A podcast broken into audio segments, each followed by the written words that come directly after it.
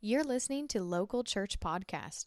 We hope this message helps you to be with and follow Jesus. Enjoy the sermon. Hey, it's so good to see you all here tonight at Local Church. Uh, fun to get to be down here instead of up there. Um, uh, sure, most of you used to seeing me up there. Um, fun to actually have a, an actual, like, trained worship leader who's uh, leading tonight. Thanks, Michaela, for leading us. Um, yeah, I have the honor to bring the word tonight. Um, a lot of you guys uh, will know that in addition to getting to worship lead here, I also have the honor of leading Thrive, which is Gig Harbor's multi church young adult ministry. And uh, know a lot of you guys from there or uh, from there in the past. Um, so, yeah, preaching is something I just love getting to do. It's an honor to get to do it. So, uh, we're in the middle of looking at one of the four biographies of Jesus' life here at Local Church. Uh, there are four biographies of Jesus. This one is the one according to Luke.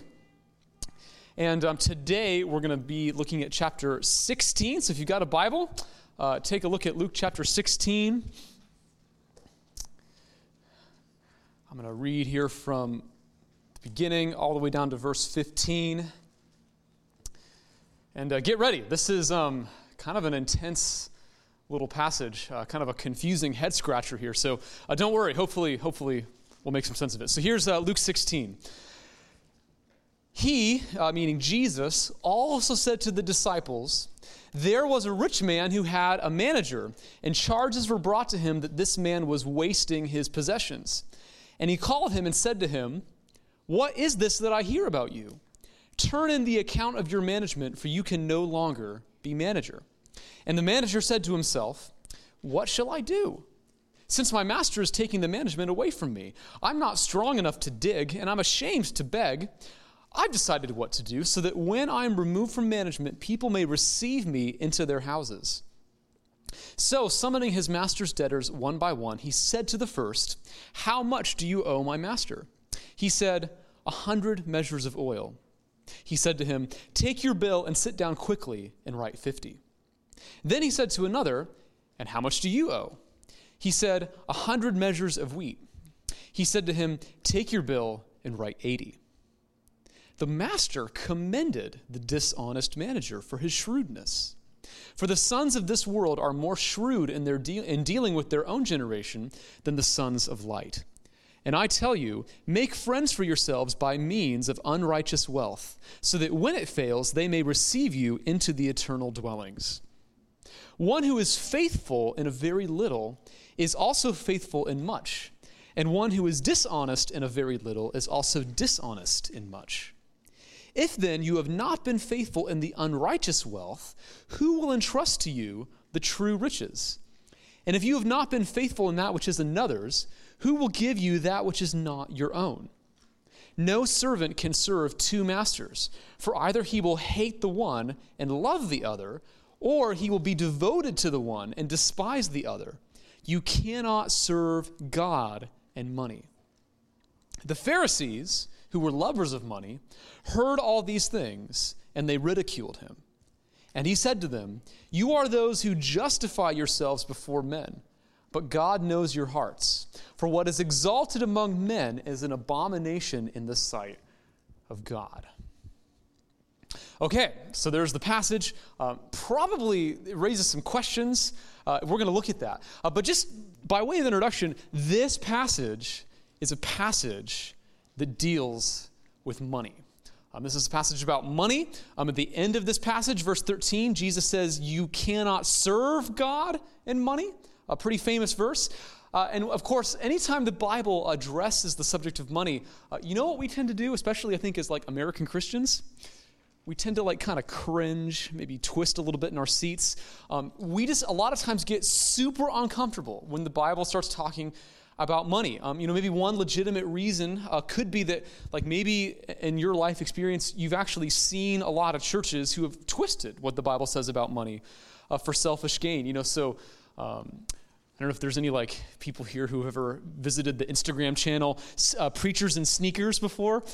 pretty pretty awful, pretty disgraceful. It's got like these snapshots of these famous preachers and it'll show like the shoes they're wearing or like the jacket they're wearing. And then it'll show like next to it like the the, the place where it's sold for like on amazon. And it's like you know a guy wearing like a 1200 pair you know a $1200 pair of sneakers or something or like a $1500 jacket you know louis vuitton gucci whatever. And it's just like oh my gosh you know this guy is being paid you know like this is coming from like the tithes of his church members. And look at how he's using and abusing uh, God's money. but Jesus is the only one who has ever lived who had perfect financial integrity.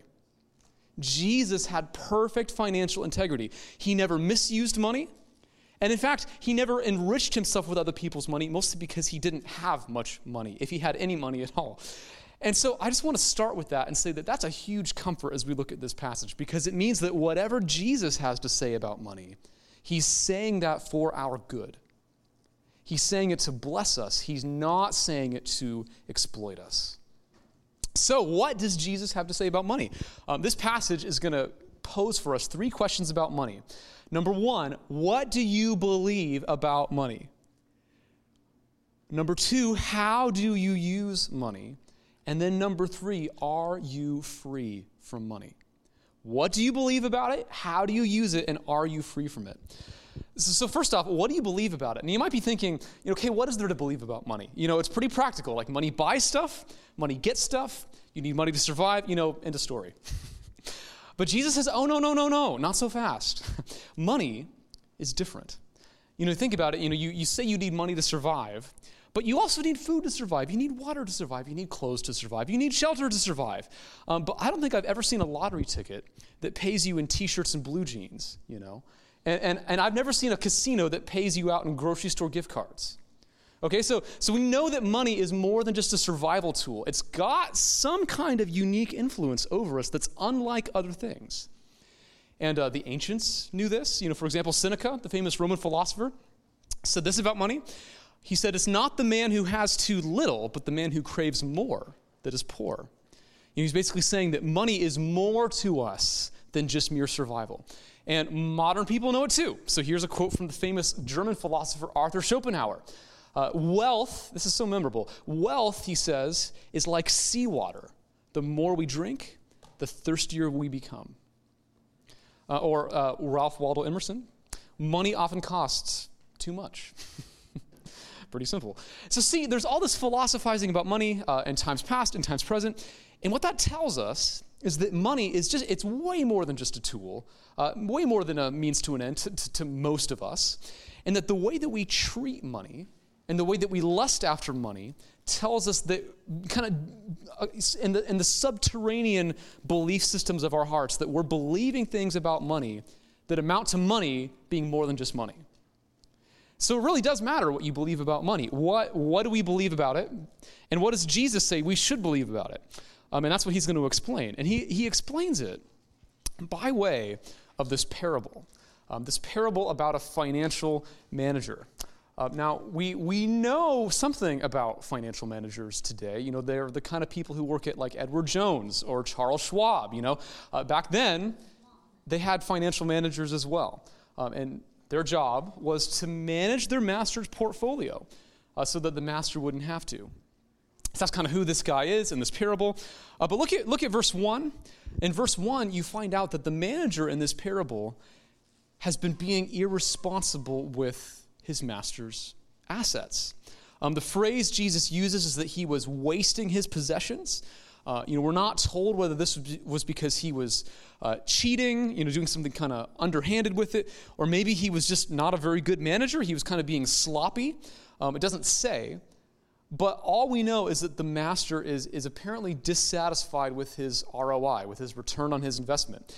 And so he tells the manager, hey, your services are no longer going to be required.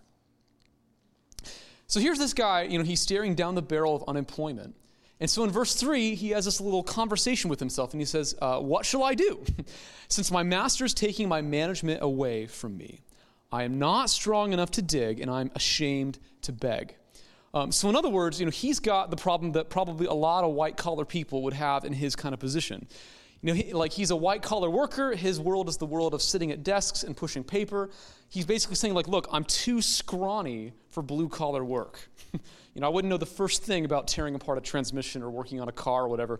And he's too proud to file for unemployment. But then in verse 4, he has a little epiphany. He says, Aha, you know, I've got it. Here's what I'm going to do. Here's what I'll do to look out for myself. So he calls all the people who owe his master money, and very happily for them, he trims down their debt. So he says, okay, hey, you owe my master, uh, you know, uh, a uh, hundred jugs of olive oil. You know, how about let's make that 50? You know, wink, wink. or, you know, you owe my master uh, 100 shipments of wheat, you know, because based on what I see here, it looks like it's really only 80, you know. now, now, by the way, some think that this is kind of obvious fraud. Uh, all his clientele would have known it. Uh, some think maybe he's merely foregoing the commission that he would have made on managing his master's ass, uh, his assets. Uh, you know, so his clientele would have considered what he does here above board. We're not totally sure, but regardless, what has the manager done here? He's made himself a whole network of people who are now extremely obliged to him for what he's done. They're like kind of in their in his debt, so to speak. And so he knows that once he's out of the job, he's got a fat Rolodex of people that he can call on for favors. He's got like some social, he's got like a social security net now. so uh, in verse 4, he, he, he puts it this way. He says, Because of kind of this little tactic here, now people may receive me into their houses. Okay, so there's sort of what he does. But now, here's where the story takes a really interesting turn. Look at verse 8. In verse 8, it says, The master commended the dishonest manager. you know, you, you, probably weren't expecting that. You know, how could the master, whose own manager appears to be stealing from him, how could he commend this guy?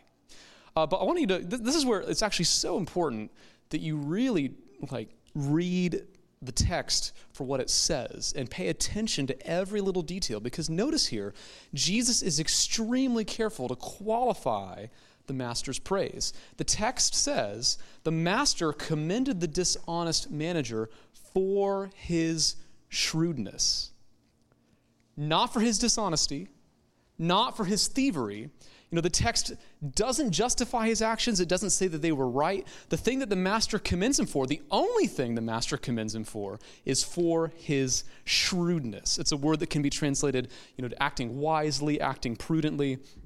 You know, he, he, in other words, here's kind of what the scenario seems to be. You know, is the master glad that his manager defrauded him?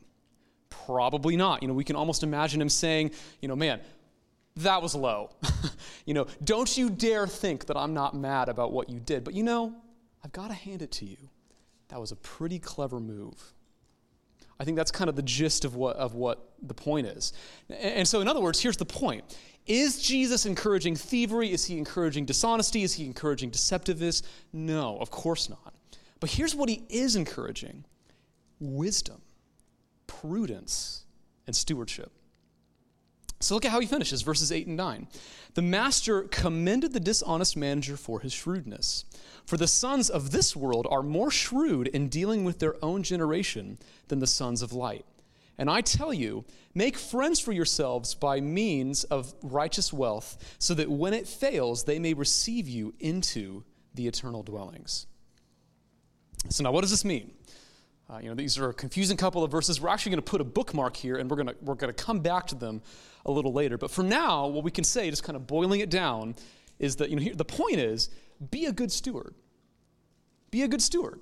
You know, you get that from the little proverb that Jesus sticks in here. The sons of this world are more shrewd in dealing with their own generation than the sons of light, which I, which I take to mean something like this.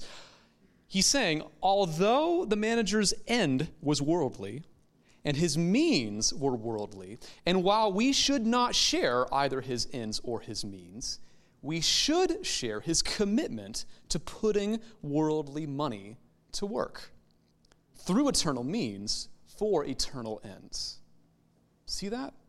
So, or you know, put this another way if those who don't follow me, Jesus is saying, know how to put money to work for things that don't last, how much more should you, my followers, put money to work for things that last forever?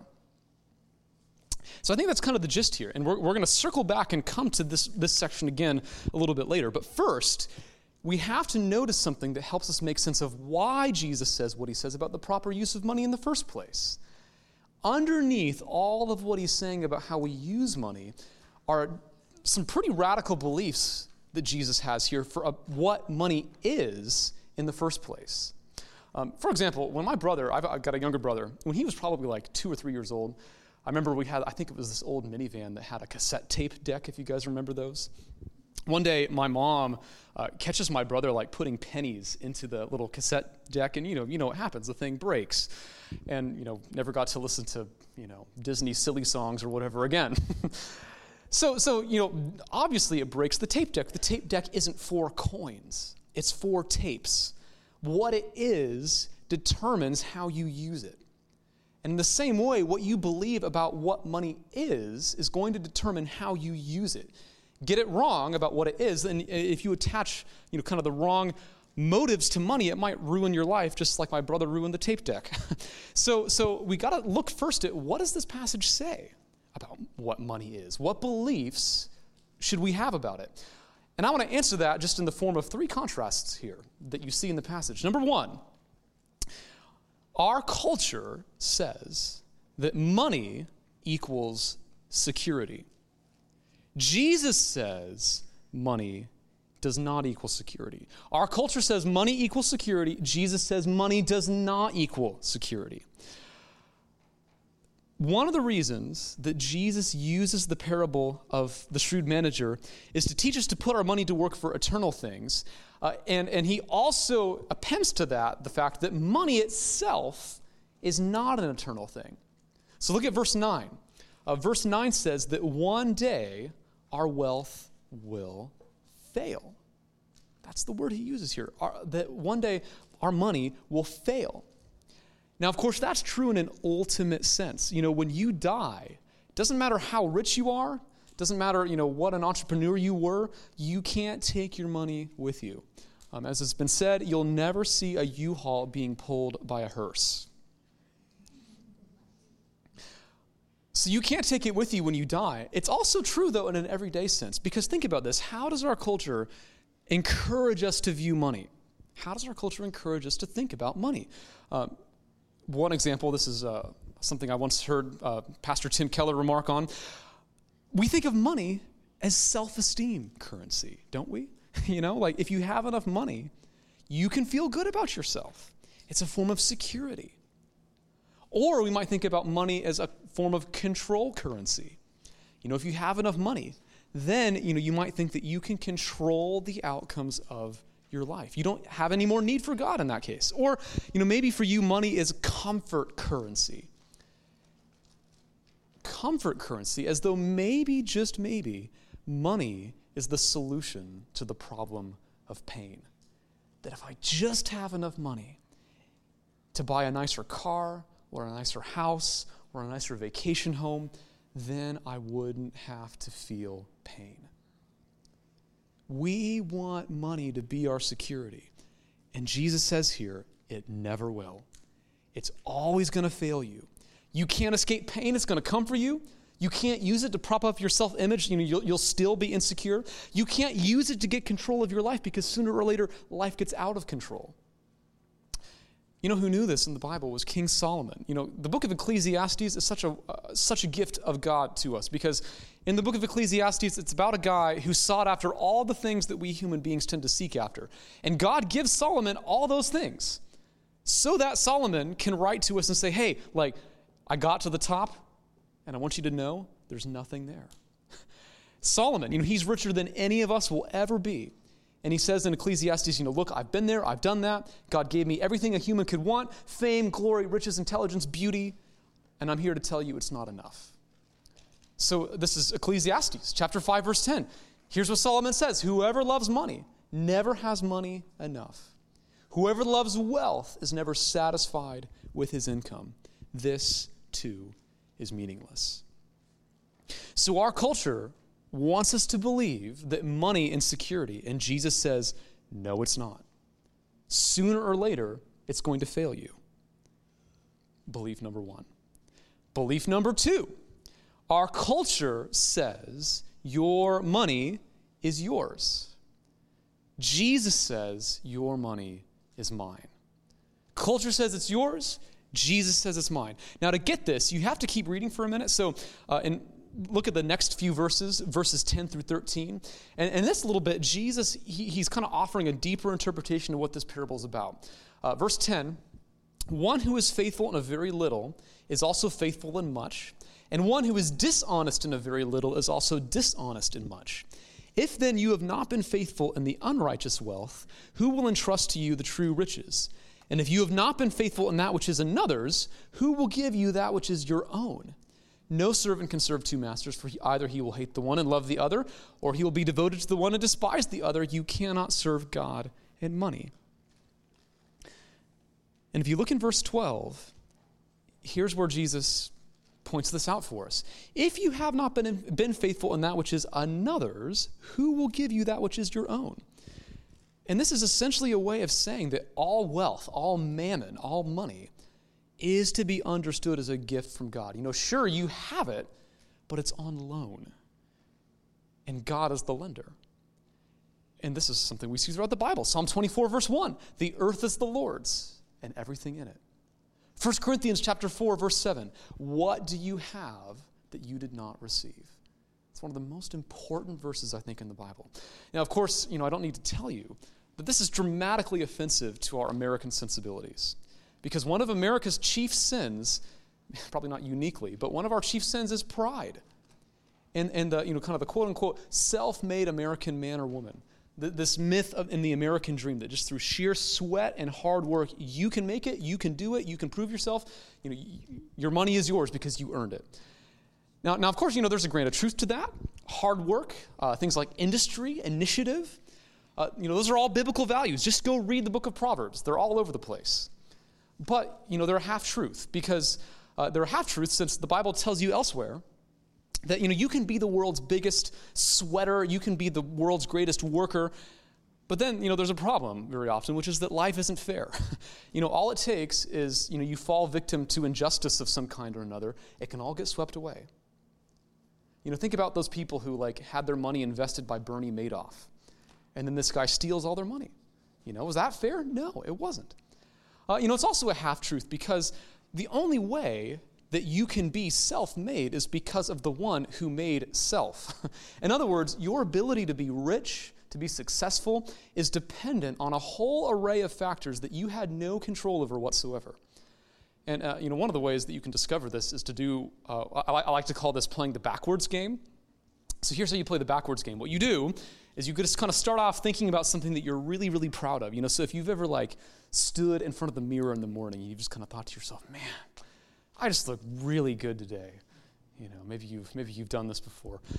Well, you know, okay, think about this for a minute. Like, just work backwards. Okay, why do you look really good today? You know, maybe you kind of like gelled your hair, you know, put on makeup. Okay, sure, I'll give you that. But, you know, like, isn't some of it the fact that, like, it's your genetics, you know, mom met dad, married dad, had you. And, you know, you can't control what your face looks like.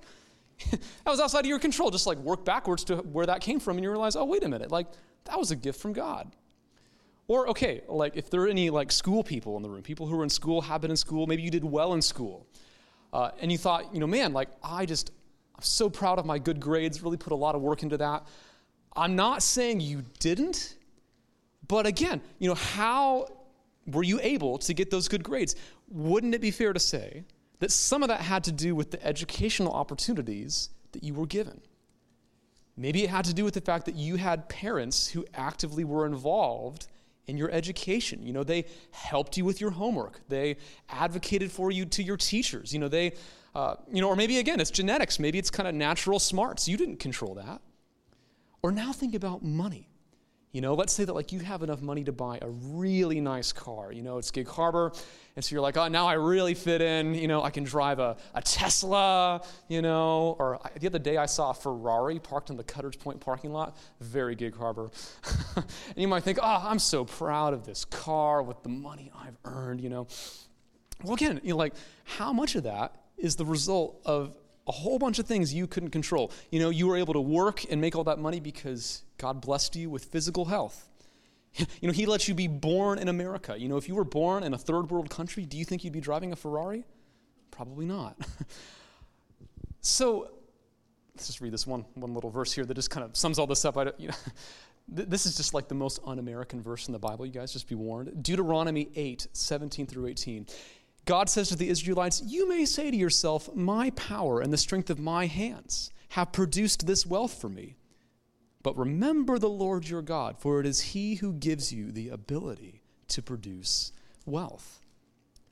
So this means that everything we have, all the money that we have on loan, is on loan to us from God. Everything we have belongs to God. It's technically not your money. What do you have that you haven't received?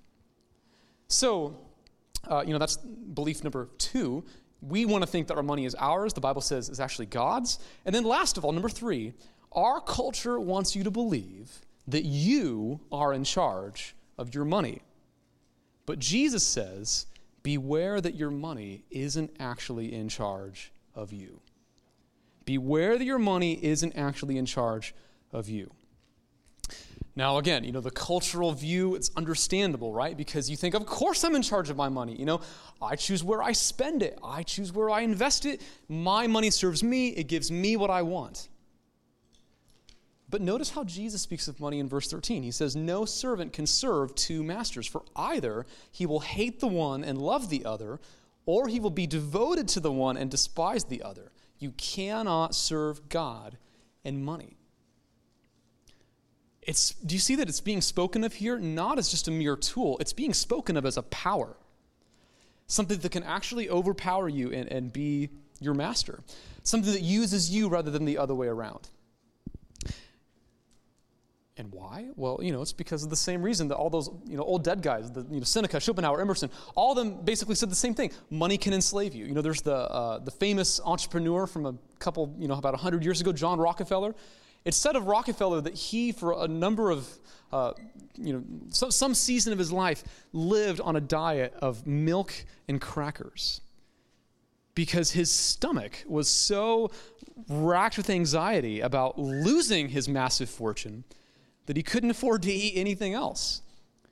You know, it seems like this guy has all this money at his disposal. Money actually has mastered him. Which is why it's been said that money is a great servant and it's a terrible master. So, do you treat it that way? Are you wary of money? Are you wary of money creeping up on your heart or on your sense of security, your sense of identity? Are you controlling it or is it controlling you? And the Bible knows, the Bible's so wise, it knows, oh, how easy it is for money to creep up on you and control you. Which is why Paul uh, in 1 Timothy chapter 6 says that the love of money is the root of all kinds of evil. Some people, eager for money, have wandered from the faith and pierced themselves with many griefs. So, who's in charge? Is it you or is it it? So, just, you know, okay, let's summarize here. Jesus is kind of laying out, okay, here's some things that like you have to know about what money really is if you're even going to get any headway and not having it to- totally take over your life. So, you know, number one, the culture says money security. Jesus says, no, it's not. Culture says money is yours. Jesus says, no, it's not. Culture says money's your slave. Jesus says, be sure it's not actually your master. Be sure you don't fall into the deadly trap of money. Which then leaves us now with another question. Okay, so if money can be a trap, well, okay, what then does a follower, you know, how should a follower of Jesus really use it? you know, what, what do you do with this, with, with, with the stuff? And, and that's the, the second point. You know, what do you believe about it? Well, now, this is kind of the, the, the, the, the main point here. What do you, you know, how do you use money? How do you use money? And okay, here's the first thing that this passage is going to say to us about how we should use it. And it's basically to say, use it. Put it to work. Put it to work. And specifically, use it for eternally significant ends. So look again at verse 9. What, you know, what, is, what is the teaching that Jesus draws from the parable of the manager? In verse 9, he says, Make friends for yourselves by means of unrighteous wealth, so that when it fails, they may receive you into the eternal dwellings. Now, there's, there's a contrast here. Uh, the worldly manager said, I'm going to use my money so that people will receive me into their earthly dwellings. verse 4. Jesus says, use your money so that you, you will be received into heavenly dwellings. So there's a contrast between kind of like an earthly end and a heavenly end. And in heavenly ends, what are those? An eternal end is, is something that advances the will of God. And of course, that makes sense. If all of our money belongs to God, then we should use it, we should steward it as though we're stewarding someone else's money for someone else's ends. So, so what we got to do now is let's just let's flesh this out a little bit. What does it look like to use money for eternal ends? Now, now first of all, the, the fact that, that money can even be used for eternal ends tells us something really significant about money, and that's that money matters. It really does. You know, we tend to divide our lives and kind of say, okay, you know, here's the spiritual side of my life, and then here's the secular side of my life. So the spiritual side of my life, you know, that's like going to church and reading the Bible and praying to God and like all the stuff that happens on Sunday.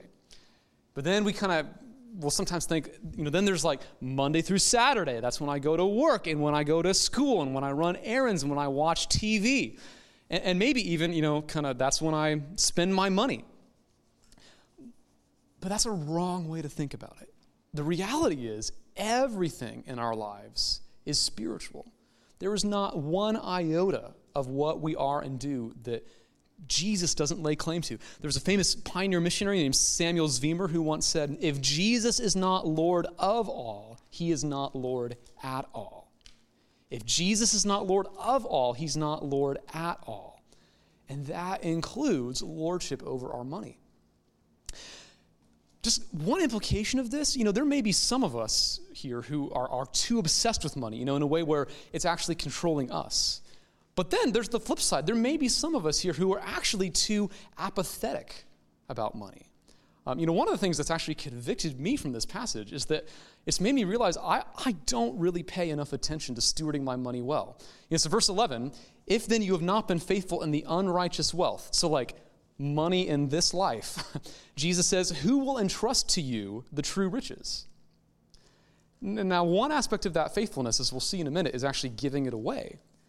But I think it's also fair to say here that at the very least, this also includes like just basic money smarts. You know, like things like not overspending, not being wasteful should be taken as discipleship issues. And I think the same thing can be said about putting your money to work. You know, this is convicting for me because I'm a saver. You know, I love just like putting money away, knowing it's there, not having to think about it. And, and this passage convicts me because it reminds me I've just been too apathetic about actually like taking some steps to put my money to work so that instead of just it sitting there, like I've invested it, found a way to make it grow, make it do something.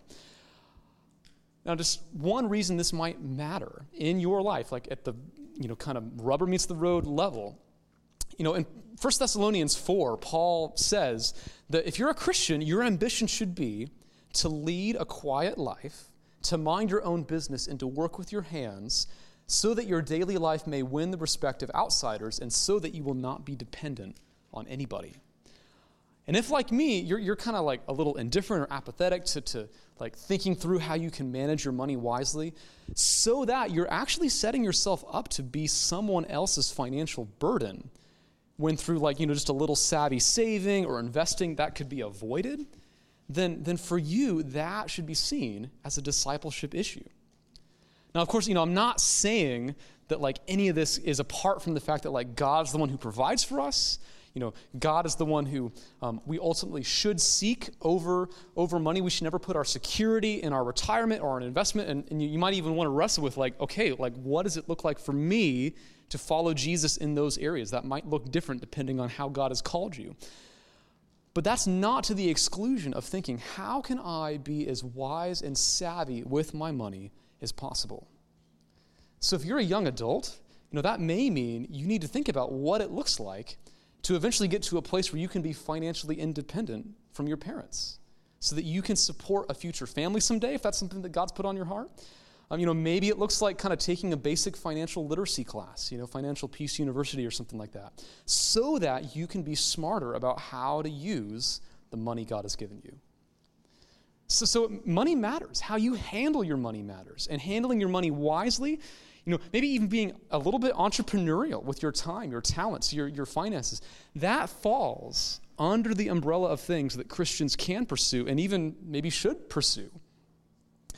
Uh, and so, you know, that could be for, for the reason that Paul gives. You know, you don't want to like be a burden to other people. Uh, or, you know, there's actually another reason that Jesus gives for being smart about your money in this passage. Look one more time at verse 9.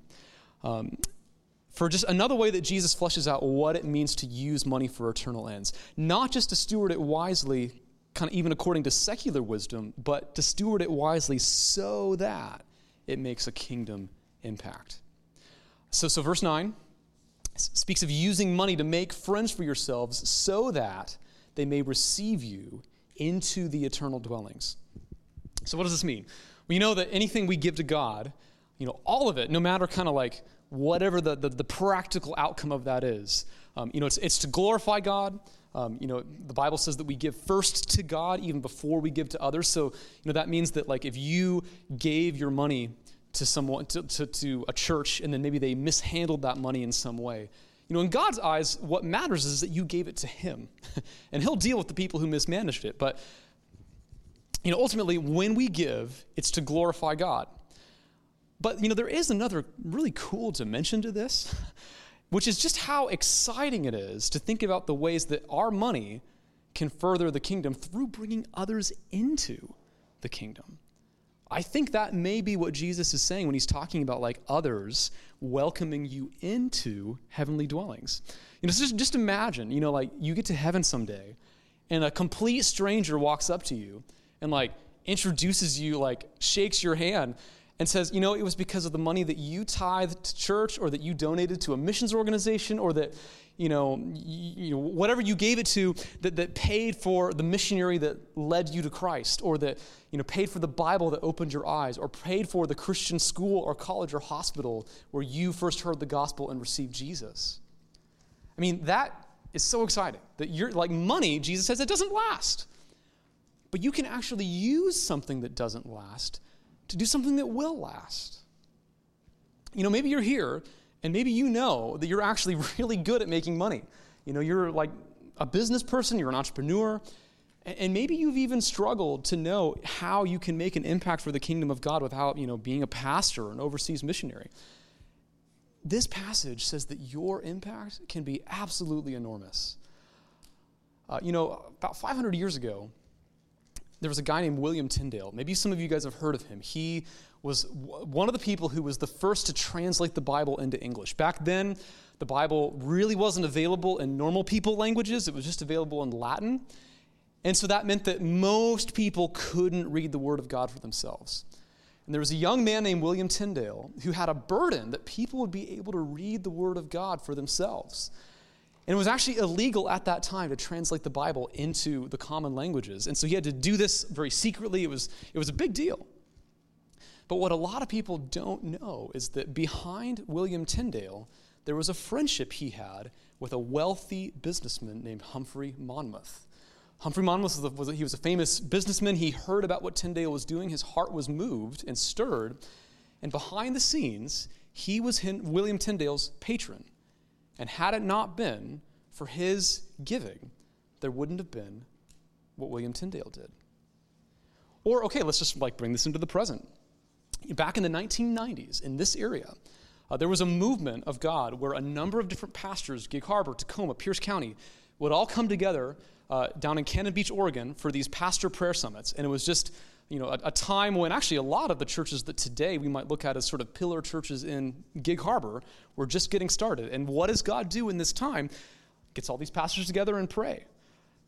Okay, now I can't prove this to you. I have no evidence for this, but you know, I just I just have this, you know, kind of theory where I just sort of fancy that I think one of the reasons for the ways that we've seen God build the kingdom in our city is because a bunch of pastors came together to seek his heart in unity. That's something that delights the heart of God. Well, did you know that one of the reasons that that was possible was that there was a wealthy businessman in this area, a guy named Dave Weyerhaeuser, maybe you've heard that name before, who paid for buses to bus all those pastors down to Cannon Beach to have those prayer summits. So, even in our day, there are so many kingdom wins and kingdom opportunities that can be had through people who have means to fund them. And just one last thing on this just think about missions here for a minute. Did you know that right now there are 3.28 billion people who are a part of unreached people groups, people who uh, don't have or even know the name of Jesus? That's 41.5% of the world's population. And yet, according to, to one guy's assessment, Americans have recently spent more money buying Halloween costumes for their pets than the amount given to the unreached. And then here's another statistic evangelical Christians could provide all of the funds needed to plant a church in each of the 7,400 unreached people groups with only 0.03% of their income. Wow.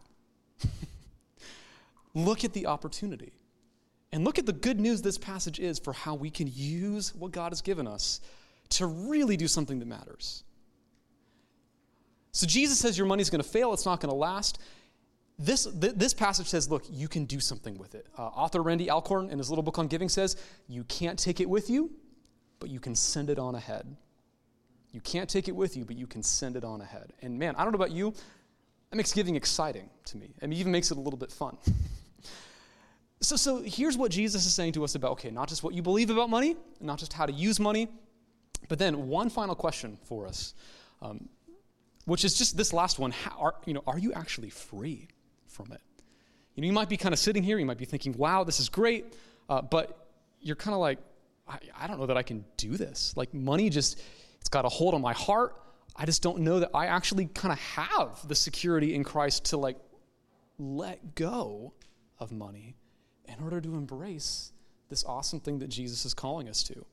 Um, and that's the attitude of the Pharisees. So if you look down verses 14 and 15, uh, Luke tells us the Pharisees, who were lovers of money, heard all these things and they ridiculed him. You know, they missed out.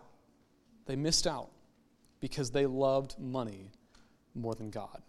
Money was their master. So the you know, question that raises for us, are you free of money? And if not, how do you get free of money? And, and, and if you want to answer that, you've just, you've just got to read to the end of Luke's gospel. because at the end of Luke's gospel, what happens? Jesus dies, he's crucified, he lays down his life. And this is the guy who's the richest, wealthiest person who ever lived. You know, scripture tells us that before Jesus came, he enjoyed all the glory, all the majesty, all the honor that the Father gave him. That, that, that, that means wealth, that means riches. And when Jesus goes to the cross, he's giving it all up. He's giving it all up. Um, you know, I'm not a married man. if I were, I'd have a wedding ring. And you know, the way that you know that that wedding ring is valuable it's not because it's made out of something rare. There's lots of things that are rare. But the reason you know it's valuable is because of the price that someone's willing to pay for it. And when Jesus dies, he, he's, he's giving a valuation of you. He's saying, Look, I. what I'm doing on the cross, it's an infinite cost, infinite price. That's how much you're worth to me. That is how much you are worth to me, a price that, that, that no one can even comprehend or wrap their mind around. And if you see that, if that really hits you, if the penny really drops, then, then it's going to free you from money's power. You know, what more could you want than Jesus, who paid that kind of price for you? And if you see Jesus, that'll free you from the hold of money so that instead of it using you, you can use it to bear fruit that will last for eternity. Let me pray.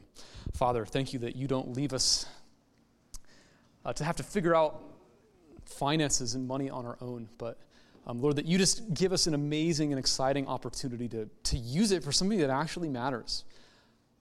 Uh, Lord, help us just to have a, a, a, joy and a passion to, to not hold on and cling to things that don't last, but to pass it on, um, to, to, move, to pay it forward, um, to actually put our wealth to use for things that bear fruit for eternity. Um, we pray this in Jesus' name. Amen. Locals, you cannot love both God and money. But locals, money does not love you like Jesus loves you. Money cannot forgive you for your sins. Money to not die on the cross for you. Money, if it is buried, will not resurrect three days later.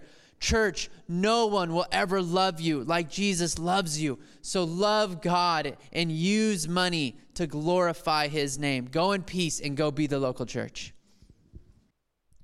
Thank you for listening to Local Church Podcast. To learn more about our Jesus community, visit us at www.localchurchgh.com. Thanks again for listening, and God bless.